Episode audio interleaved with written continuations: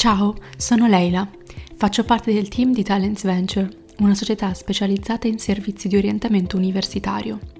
Questo podcast nasce con l'idea di aiutare i futuri studenti nella scelta del loro percorso universitario, offrendo loro la possibilità di ascoltare esperienze di laureandi, di giovani professionisti ed esperti per ogni gruppo di laurea presente in Italia.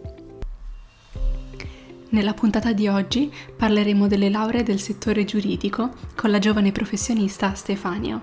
Come sappiamo, da giurisprudenza si laureano prevalentemente futuri avvocati, giudici e notai, assunti nel settore pubblico e in quello privato. Stefania ci racconta della sua esperienza lavorativa in uno studio legale internazionale. Buon pomeriggio Stefania, benvenuta. Grazie, buon pomeriggio anche a voi. Tutto bene? Bene, sì, sì, sì, bene, è domenica, quindi insomma, un po' bene per definizione, direi. Ok, tutto allora, bene. Sì, sì, sì, sì, grazie mille. Allora, ti chiederò di rispondere a delle brevi domande sulla tua pro- esperienza professionale. Sì. E, però partiamo intanto dai tuoi studi. Ti chiedo cosa hai studiato in università. Allora, io ho studiato in, a Milano, in Bocconi, giurisprudenza su indirizzo economico.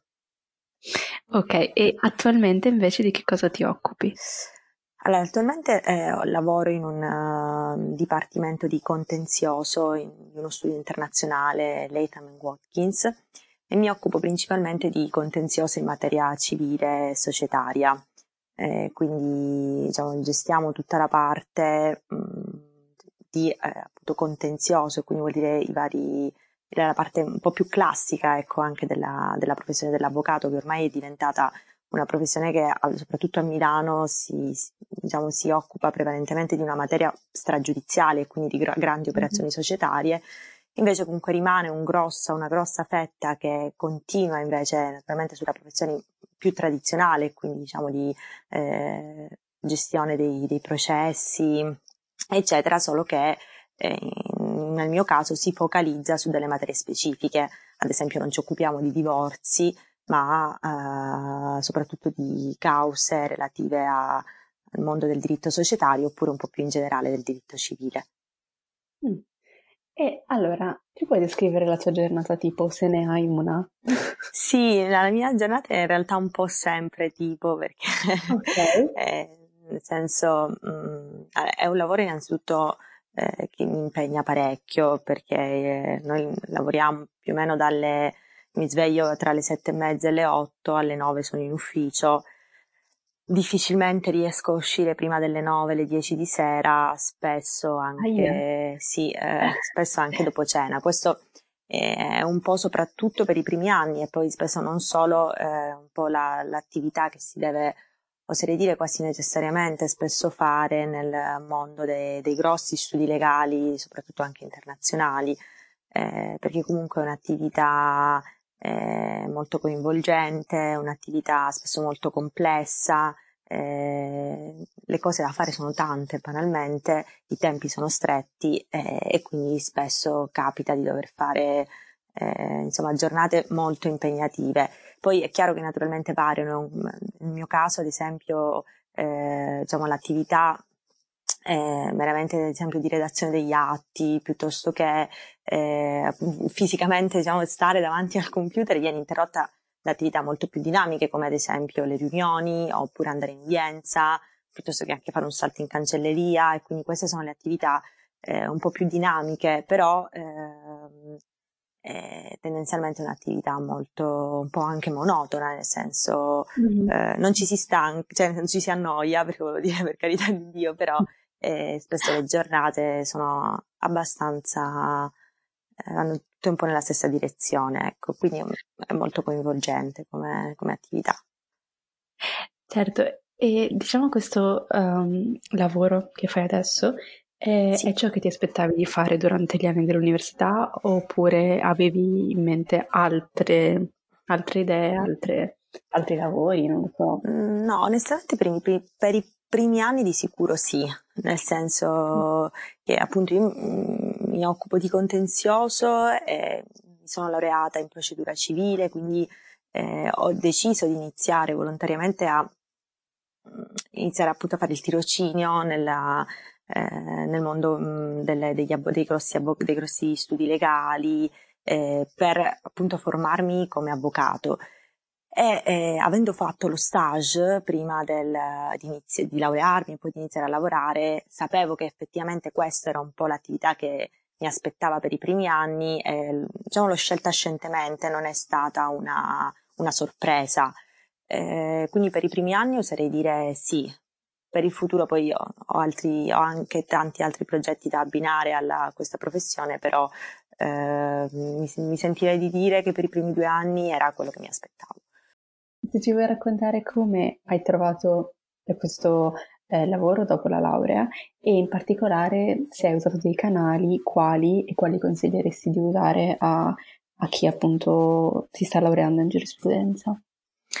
Allora, io ehm, devo essere eh, sincera, eh, la, ho fatto prima un'esperienza di stage in un altro studio legale e lì effettivamente eh, sono, riuscita a trovare questo posto solo tramite il job placement dell'università. Mm-hmm. In questo caso invece ho avuto un po' il caso un po' più, diciamo, fortunato, eccetera, perché una mia amica lavorava in questo, questo studio legale e mi ha effettivamente detto che era vacante il posto di, diciamo, di un trainee per il contenzioso. Ho mandato il mio curriculum direttamente all'HR del, eh, dello studio e lì mi hanno chiamato.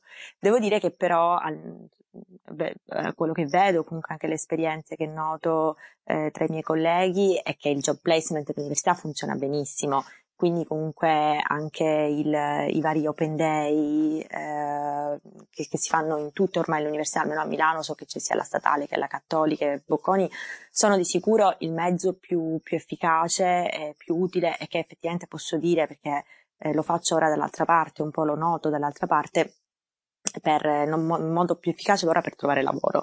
Io invece ho avuto un po' un caso un po' più particolare, il classico caso in cui l'amica dice sì, manda il curriculum ed effettivamente poi è andata così. Meglio, meglio.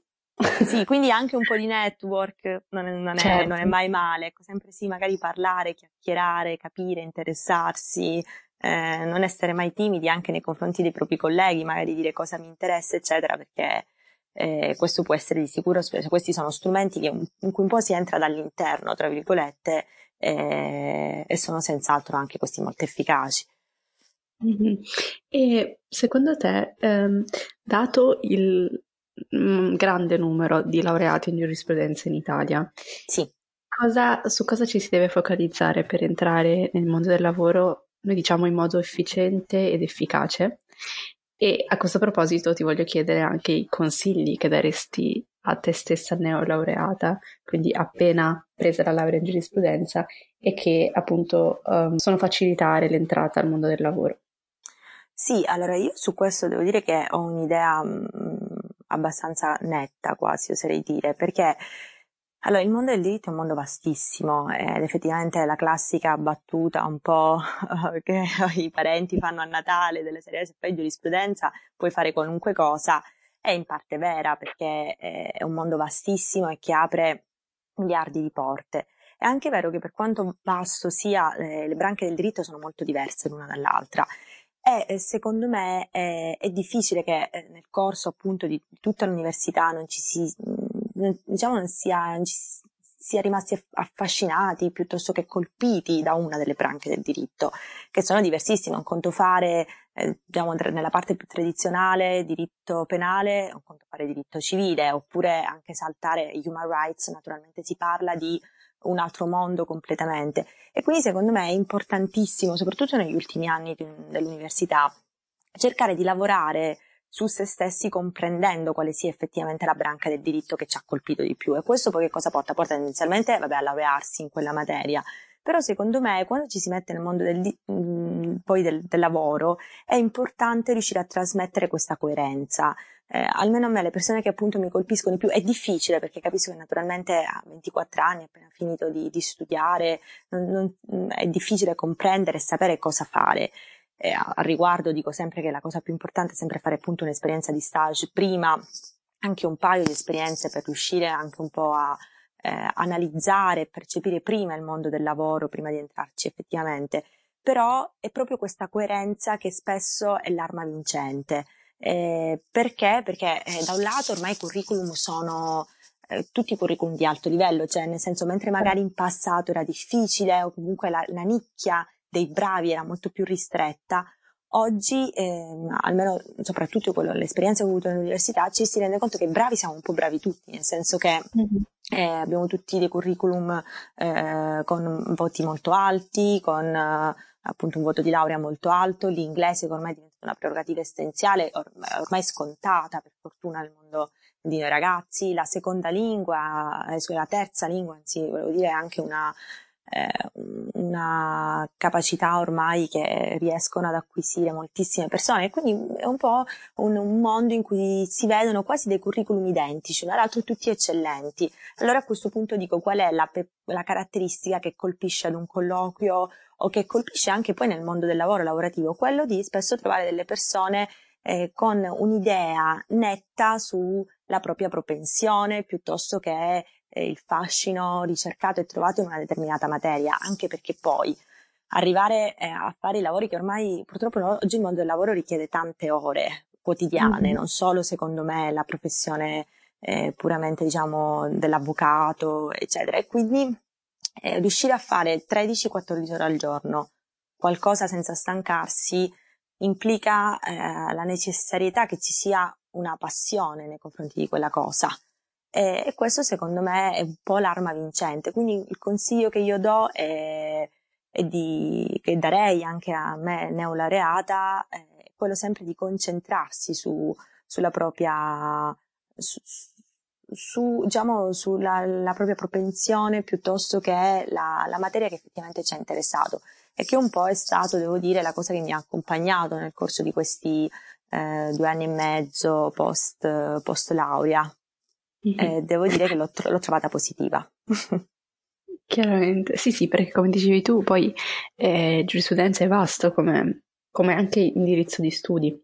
Sì. Poi immagino il lavoro, eh, nel mondo del lavoro, appunto, come hai detto tu, ci sono un sacco di, eh, di sbocchi. Eh, secondo me, eh, in realtà poi la forza appunto di, di, questa, eh, cioè di questa laurea dovrebbe diventare, soprattutto negli ultimi anni dell'università, cercare di incanalare i ragazzi tramite magari delle esperienze anche obbligatorie, professionali, eccetera, eh, sulla propria eh, sulla propria strada, sul proprio indirizzo. Eh, ad esempio, in, in, Bocconi è molto particolare il fatto di poter scegliere gli ultimi due anni che major fare. E quindi ci sono tre tipi di major, quello economics, mm-hmm. un po' più diciamo, focalizzato sul mondo del diritto societario, dell'economia, eccetera, quello principalmente forense lo chiamiamo, che quindi naturalmente può scegliere, tendenzialmente sceglie chi vuole andare a fare i concorsi e poi quello invece international track, che quindi invece sceglie chi tendenzialmente ha già di per sé la passione per le ONG piuttosto che per eh, il mondo del diritto internazionale e tutti gli sbocchi che ne, ne derivano. Questo naturalmente è già un'arma eh, importante diciamo, per indirizzare i ragazzi, cioè indirizzare chi si sta per laureare che naturalmente difficilmente se sceglie International Track poi andrà a fare magari, non so, notariato. Chiaro. E a proposito appunto del, dell'elevato numero di, eh, di, giuristi, appunto di persone sì. che si laure, di laureate in giurisprudenza, secondo te quanto conta il, 110 lode, quindi il massimo dei voti per, per entrare nel mondo del lavoro. Allora, secondo me eh, conta eh, abbastanza, eh, dipende naturalmente poi da ciò che si fa, perché magari certo. sai in alcune graduatorie, eh, anche magari per chi vuole iniziare subito il dottorato, ecco immagino, chiaramente una lode è, è un requisito non dico essenziale, però è chiaro che l'approccio all'accademia non può prescindere da un, da, mm-hmm. diciamo, un curriculum elevatissimo. Però mh, secondo me in generale, almeno parlo per la mia, profess- per la mia professione in cui che, che ho iniziato a svolgere questi anni, allora all'inizio può contare un po', nel senso che non è però la cosa essenziale, secondo me eh, è importante rimanere in un range oltre i 105 eh, okay. nel senso come curriculum che può essere tranquillamente ante- attenzionato, perché poi è importante appunto che il curriculum venga attenzionato, perché poi al colloquio cambia un po' tutto. nel senso la vera forza per entrare almeno nel mondo degli studi legali secondo me la fa il colloquio, non solo ed esclusivamente il curriculum.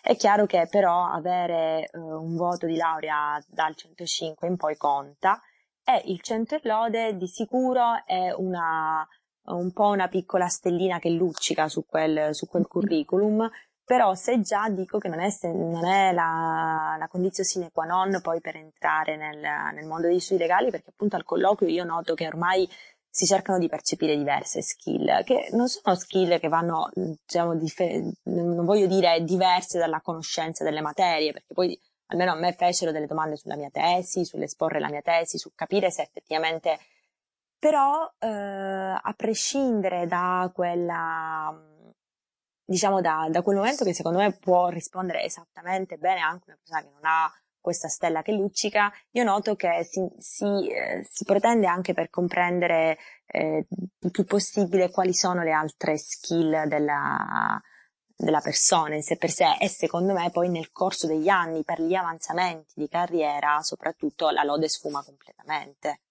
Mm-hmm. Eh, cioè poi soprattutto da noi dopo che si diventa avvocato eccetera eh, magari si guardano molto di più le esperienze professionali, le operazioni che si sono fatte, magari anche un po' un master può colpire in alcuni, in alcuni settori, un dottorato se invece sono settori un po' più tradizionali eh, e quindi la lode secondo me nel corso del tempo sfuma. All'inizio eh, io direi più che consigliare si laureatevi assolutamente con lode e eh, avere un curriculum con un voto di laurea oltre il 105 è un, forse diventa un, in alcuni momenti una condizione sine qua non eh, però poi la lode non è, non è, quella invece la condizione sine qua non per entrare nel mondo del lavoro, assolutamente, cioè non, non lo penso affatto. Chiaro. E appunto parlando sempre di università e della preparazione sì. che si riceve in università, eh, ti voglio chiedere Stefania se ritieni adeguata la tua preparazione, la preparazione, la preparazione che hai ricevuto uh, a giurisprudenza ehm, adeguata ai fini del tuo attuale lavoro e in particolare eh, ti chiedo di, eh, di dirci appunto una competenza che hai acquisito in università che ti sta servendo effettivamente mh, mm, ti è servita in questi due anni e mezzo e, e una competenza invece che hai dovuto sviluppare da sola. Allora, sul ritenere adeguata sì, io devo dire che eh, finita l'università mi sentivo abbastanza soddisfatta di tutto quello che, che avevo fatto, che non, non significava semplicemente aver, aver, avuto professori di determinato livello, comunque eh, che eh, aver studiato comunque anche mo- molto bene, cioè, ero, ero contento un po' di tutte le esperienze che dà almeno la Bocconi, ma so anche tantissime altre università, anche la statale piuttosto che la cattolica che sono le esperienze come ad esempio lo stage, eh, l'esperienza all'estero, eccetera, e quindi quelli lì hanno creato tutto un bagaglio culturale importante. Di sicuro manca, come dicevo, eh, forse eh, l'ultimo anno di università, secondo me, ma non in Bocconi, un po' dappertutto, io farei quasi, eh, tornerei alla laurea in giurisprudenza in quattro anni, che poi era la laurea, eh, c'era mm, qualche anno fa, e metterei l'ultimo anno quasi come un anno di tirocinio obbligatorio per laurearsi. Mm-hmm. Nel senso, magari eviterei anche alcuni opzionali, eccetera, ma non perché non sono importanti assolutamente, perché secondo me farei quasi una sorta di ehm, tirocinio obbligatorio in diverse eh, materie, ovviamente in relazione poi alla specializzazione che si è scelta. In Bocconi potrebbe essere ad esempio eh, se si sceglie quella in economia o forense, obbligatoriamente fare tre mesi dal notaio, tre mesi dal magistrato e tre mesi in uno studio legale.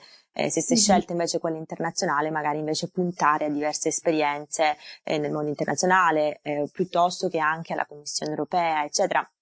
Quindi dico, secondo me, eh, questo è quello che andrebbe incrementato nell'università, però sostanzialmente mi ritengo assolutamente soddisfatta. Una competenza che ho acquisito e che mi, acquisi- mi è servita tantissimo nel mondo del lavoro è eh, una il fatto di, almeno da noi in università, siamo, eh, la Bocconi è nota per eh, avere tutti questi esami molto ravvicinati, parziali molto ravvicinati, eh, magari ci si ritrova ad ottobre ad avere, avere tre parziali su tre materie completamente diverse, con una mole enorme da studiare e da sapere a fine ottobre, magari l'università è iniziata, era iniziata a, a inizio settembre. Sì. E quindi secondo me la cosa che mi è servita di più e che ritrovo come skill acquisita nel mondo del lavoro è la, l'organizzazione eh, di, in questo caso, nel mio caso, di diverse pratiche, all'epoca era appunto di diversi esami.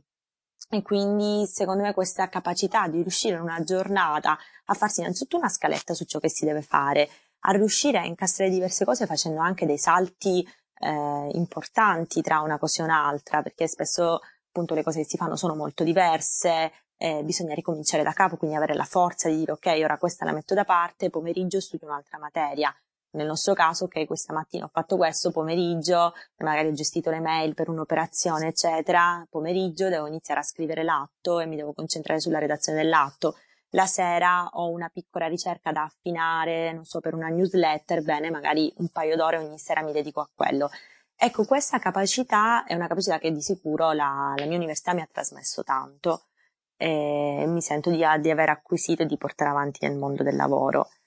Mentre su una competenza che ho dovuto sviluppare da solo, lo dico in maniera molto onesta, è la gestione dell'ansia.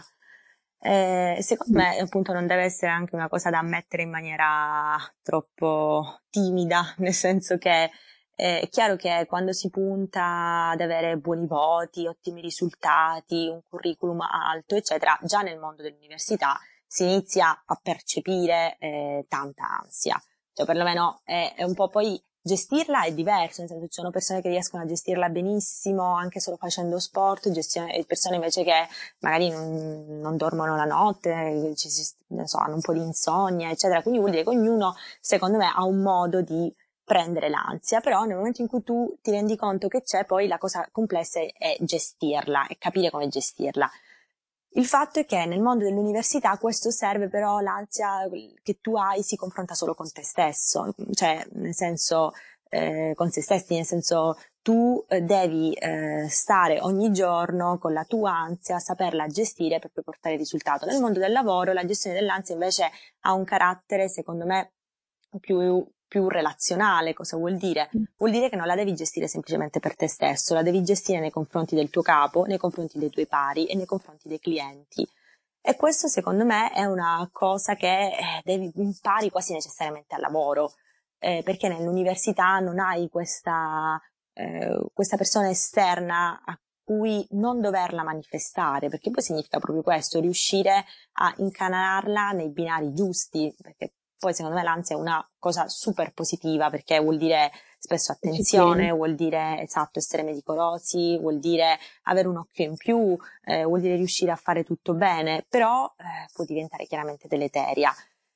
E eh, il mondo del lavoro, secondo me, da questa, soprattutto all'inizio, eh, almeno in me ha, ha sviluppato questa, almeno spero, poi è chiaro che si dovrebbe parlare con terze persone, però mi sono resa conto di riuscire a gestirla in maniera molto più matura, eh, di aver imparato a gestirla e cose che all'università mi sembravano insormontabili, poi un po' ci penso e dico, bene, ma al lavoro cosa avrei mai dovuto fare se effettivamente il, l'insuperabile era quello? Cioè, c'è molto di più. E c'è molto di più e quindi secondo me proprio il fatto che hai qualcuno di fronte eh, ti insegna a, a saperla gestire tantissimo. Molto interessante questo aspetto, perché molto spesso non si parla di, cioè, dell'ansia al lavoro rispetto a quella, per esempio, di sessione d'esami, che eh, sembra una cosa quasi sì, ovvia, anche enorme. Sì, sì, sì, sì è, di, è difficile, però secondo me è una competenza importante. Cioè, al lavoro secondo me si ha la percezione tantissimo tra chi la sa gestire e chi non la sa gestire. Cioè, è difficile trovare di fronte una persona e dire no, ma quella è una persona tendenzialmente tranquilla, che non si fa prendere da niente, imprescura. No, quella è una persona che ha imparato a gestirla, perché sono effettivamente professioni particolari, sono professioni mm. eh, un po' full time, 24 ore su 24, dove bisogna essere sempre, bisogna essere sempre eccellenti, e bisogna gestire la competizione con gli altri. Certo, e eh, quindi sì, è normale, soprattutto in una professione mm-hmm. privata, cioè non, nel senso eh, il mondo della, dell'avvocatura secondo me è per eccellenza forse il mondo più, più uno dei più competitivi che esista, mm-hmm. sì, sì, sì, perché non è appunto un posto acquisito, cioè non è superare un concorso e riuscire comunque ad inserirsi in una posizione, anche lì poi è chiaro che nasce comunque la competizione, l'avanzamento di carriera, di grado, eccetera, però qui a volte è, è un po' una, è come se fosse una sfida tutti i giorni, in cui dico non si deve dimostrare di essere meglio degli altri, assolutamente, però è normale che la, il raffronto con gli altri è quotidiano, continuo, è incessante, quindi anche quello, secondo me, è, implica riuscire a gestire questo particolare tipo di, questa particolare tipo di ansia in maniera matura eh, e soprattutto leale. Questo forse è la cosa anche più importante. Chiaro. E invece per la competenza che ritieni più importante da avere, da padroneggiare per avere successo nel tuo, nel tuo ambito, nel tuo campo, secondo te qual è? Sì, nel mio ambito, cioè, secondo me è proprio questo, quello di riuscire eh, ad avere un po' una, allora diciamo le caratteristiche, io dico, del leader eh, ci sono un po' quasi in ciascuna, cioè si sviluppano nel corso degli anni ed è importante averle quando si è giovani, ma non perché si è leader, assolutamente non, non lo è nessuno a questa età, perché sono appunto queste competenze secondo me organizzative, eh, di gestione del lavoro, di gestione del lavoro nei confronti del proprio capo, nei confronti del proprio pari, nei confronti di se stesso, che un po' sono poi le caratteristiche, secondo me, che fanno la distinzione, dei, diciamo, la, la, la, qualità più essenziale, più particolare dei, grossi, dei grandi leader, cioè quello di eh, riuscire a, ad organizzare il proprio lavoro, ma soprattutto ad organizzare quello degli altri e a fidarsi di ciò che fanno gli altri. Questa secondo me è una competenza fondamentale che si deve iniziare a sviluppare sì, eh, sin da subito, banalmente anche quando si lavora con un collega eh, della propria stessa età, comunque della propria stessa seniority, cioè significa eh, riuscire a dire mi fido di lui, io faccio questo, se io intanto faccio questo lui fa quello, però quello che fa lui io devo avere la capacità di rivederlo ma non di rifarlo. Mm-hmm. E, e, questa è la, secondo me una, una capacità organizzativa importante, e, almeno nel, nel, mio mondo vedo quasi fondamentale. Cioè poi ci, ci può anche essere appunto il, calamandrei della, della situazione, essere bravissimo a livello giuridico, eccetera, però se poi mancano queste skill, eh, effettivamente poi magari si, non si hanno i risultati sperati, ecco. Chiaro. E Stefania, invece tornando agli anni dell'università, sì. ehm, allora, voglio chiederti che cosa, che esperienze consigli di fare a chi appunto eh, vuole intraprendere giurisprudenza o chi sta facendo giurisprudenza e per avere un'esperienza formativa e personale eh, e professionale a 360 gradi. Guarda, possono essere stage, possono essere Erasmus, volontariato, associazioni studentesche. Tutto quello ah, che sì, potrebbe sì. aiutare. Allora, io eh, un pochino sono riuscita a fare un, un po' a vedere quasi cioè diverse di queste, di, di queste esperienze, opportunità, di meno forse la, la, le associazioni studentesche e meno di quanto avrei voluto il volontariato, nel senso che sono, ho fatto un, un po' di volontariato con alcune associazioni, però non, non in maniera costante. Allora, dal punto di vista personale, le cose che mi sono servite di più, di sicuro, è stata l'esperienza all'estero. Io ho studiato mm-hmm. alla FRAI a Berlino per, per sei mesi, ecco, quella io la consiglierei a chiunque ed è qualcosa che si deve necessariamente fare. Uh, chiaramente non consiglio, cioè è ovvio che non consiglio di prenderla con un momento in cui ah, vado a fare gli esami che non riesco a fare in Italia, li vado a fare all'estero, eccetera. No, non è quella la, la forza di questa, di questa esperienza. Un'esperienza secondo me importantissima perché allora, innanzitutto ehm, ci si mette veramente in sfida a confronto con se stessi eh, significa vedere tutto un altro mondo universitario, capire cosa significa questo mondo universitario, fare ricerca fuori e quindi vuol dire per chi soprattutto ha la passione del diritto comparato è importantissimo, che poi è un diritto comparato che mh, mm, è importantissimo quasi in tutte le ma- materie delle branche del diritto che si scelgono, c'è sempre un po' di diritto comparato da affrontare e secondo me l'esperienza all'estero da un punto di vista meramente giuridico insegna a capire il valore della ricerca all'estero Mm, ad esempio è, è, bello anche farlo l'ultimo anno dell'università perché anche un pezzo della propria tesi eh, si può cercare di eh, sviluppare, analizzare in chiave comparata, magari proprio mm-hmm. con il paese dove si è andato e quindi questo è importante anche per confrontarsi con altri professori, è importante come esperienza di network, è importante naturalmente per la lingua, diventa quasi fondamentale e, e poi perché appunto ci si confronta con tante esperienze di vita completamente diverse, ci si può reinventare, quello che succede al lavoro ogni giorno, cioè riuscire, quando si entra in un mondo lavorativo nessuno quasi sa tu, chi sei tu effettivamente, un po' come quando si va all'estero, eh, diventa importante quando poi entri in questo mondo lavorativo e così come, come quando vai all'estero un po' ehm, fare conoscere se stesso agli altri. Ci si può quasi reinventare anche, appunto perché si è quasi nell'anonimato più totale. Mm. Eh, e questa secondo me è un'esperienza importantissima anche per questo, cioè fronteggiare se stessi e implica conoscersi. Almeno è quello che a me ha insegnato tantissimo l'esperienza a Berlino, quindi questo è un po' da un punto di vista più personale che meramente giuridico. E poi l'esperienza fondamentale anche, almeno dal mio punto di vista, lo stage. Certo. Stage, perché io ho fatto un'esperienza di stage molto lunga, anche sono quattro mesi più o meno, perché poi ci sono state un po' di interruzioni per alcuni esami, quindi diciamo facciamo tre mesi e mezzo pieni, Ecco, quella è stata un'esperienza importantissima, la feci in uno studio legale, mi ricordo in quel caso non mi occupavo semplicemente di contenzioso, avevo, giravo un po' tra i vari dipartimenti e quello da un lato mi ha fatto capire che effettivamente il contenzioso, poi come già avevo avuto conferma della, di questa propensione per la procedura civile, era un po' il mondo che più mi interessava. E poi dall'altro mi ha fatto capire che cosa significava fare l'avvocato a Milano in uno studio internazionale e, e mi ha fatto scegliere. Secondo me quella è un'esperienza importante non, non tanto per dire sì, ok, eh, ma per dire anche assolutamente no. E, e, quindi di sicuro io consiglio l'esperienza all'estero, l'esperienza, con, diciamo, lo stage.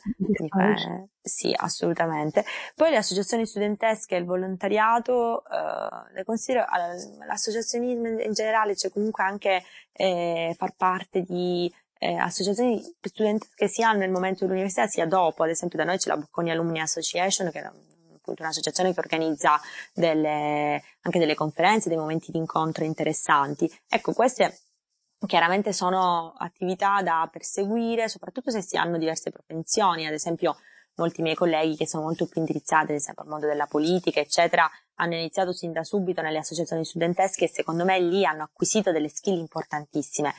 Dipende un pochino effettivamente cosa si vuole fare. Sono dei momenti importanti. Io per la mia carriera, per la mia professione ho trovato di sicuro importantissimi più che altro lo stage e l'esperienza all'estero. Però il volontariato un po' come, diciamo, si deve, chiaramente eh, è importante stabilito dalle università perché crea poi magari dei contatti che puoi mantenere anche dopo. Mm-hmm. Almeno è quello che mm-hmm. mi è servito a me e cosa vuol dire? Vuol dire appunto poter dare una mano anche dopo senza trovarsi in quella situazione classica di dire ecco ora mi vorrei mettere a fare un po' di volontariato ma non so da dove cominciare, non so dove andare. Ecco magari aver, aver avuto qualche contatto già all'università e riuscire a mantenerlo, poi è importante anche per questo, a me capita, io so benissimo dove andare se voglio appunto magari un periodo in cui mi sento più alleggerita del lavoro eccetera, eh, continuare a, a fare volontariato o un'associazione particolare eccetera che cui, a cui mi sento anche molto vicina e so dove tornare. Quindi sono esperienze importantissime tutte. Di sicuro per me, se devo fare appunto una classifica, prima di tutto metto l'esperienza all'estero. Va bene, grazie mille Stefania, siamo stati molto Grazie, grazie a te. Grazie per aver ascoltato il podcast. Se volete saperne di più su quello che facciamo, seguiteci sui nostri profili Instagram, Facebook e LinkedIn, dove ci troverete come Talents Venture. Alla prossima puntata. Ciao!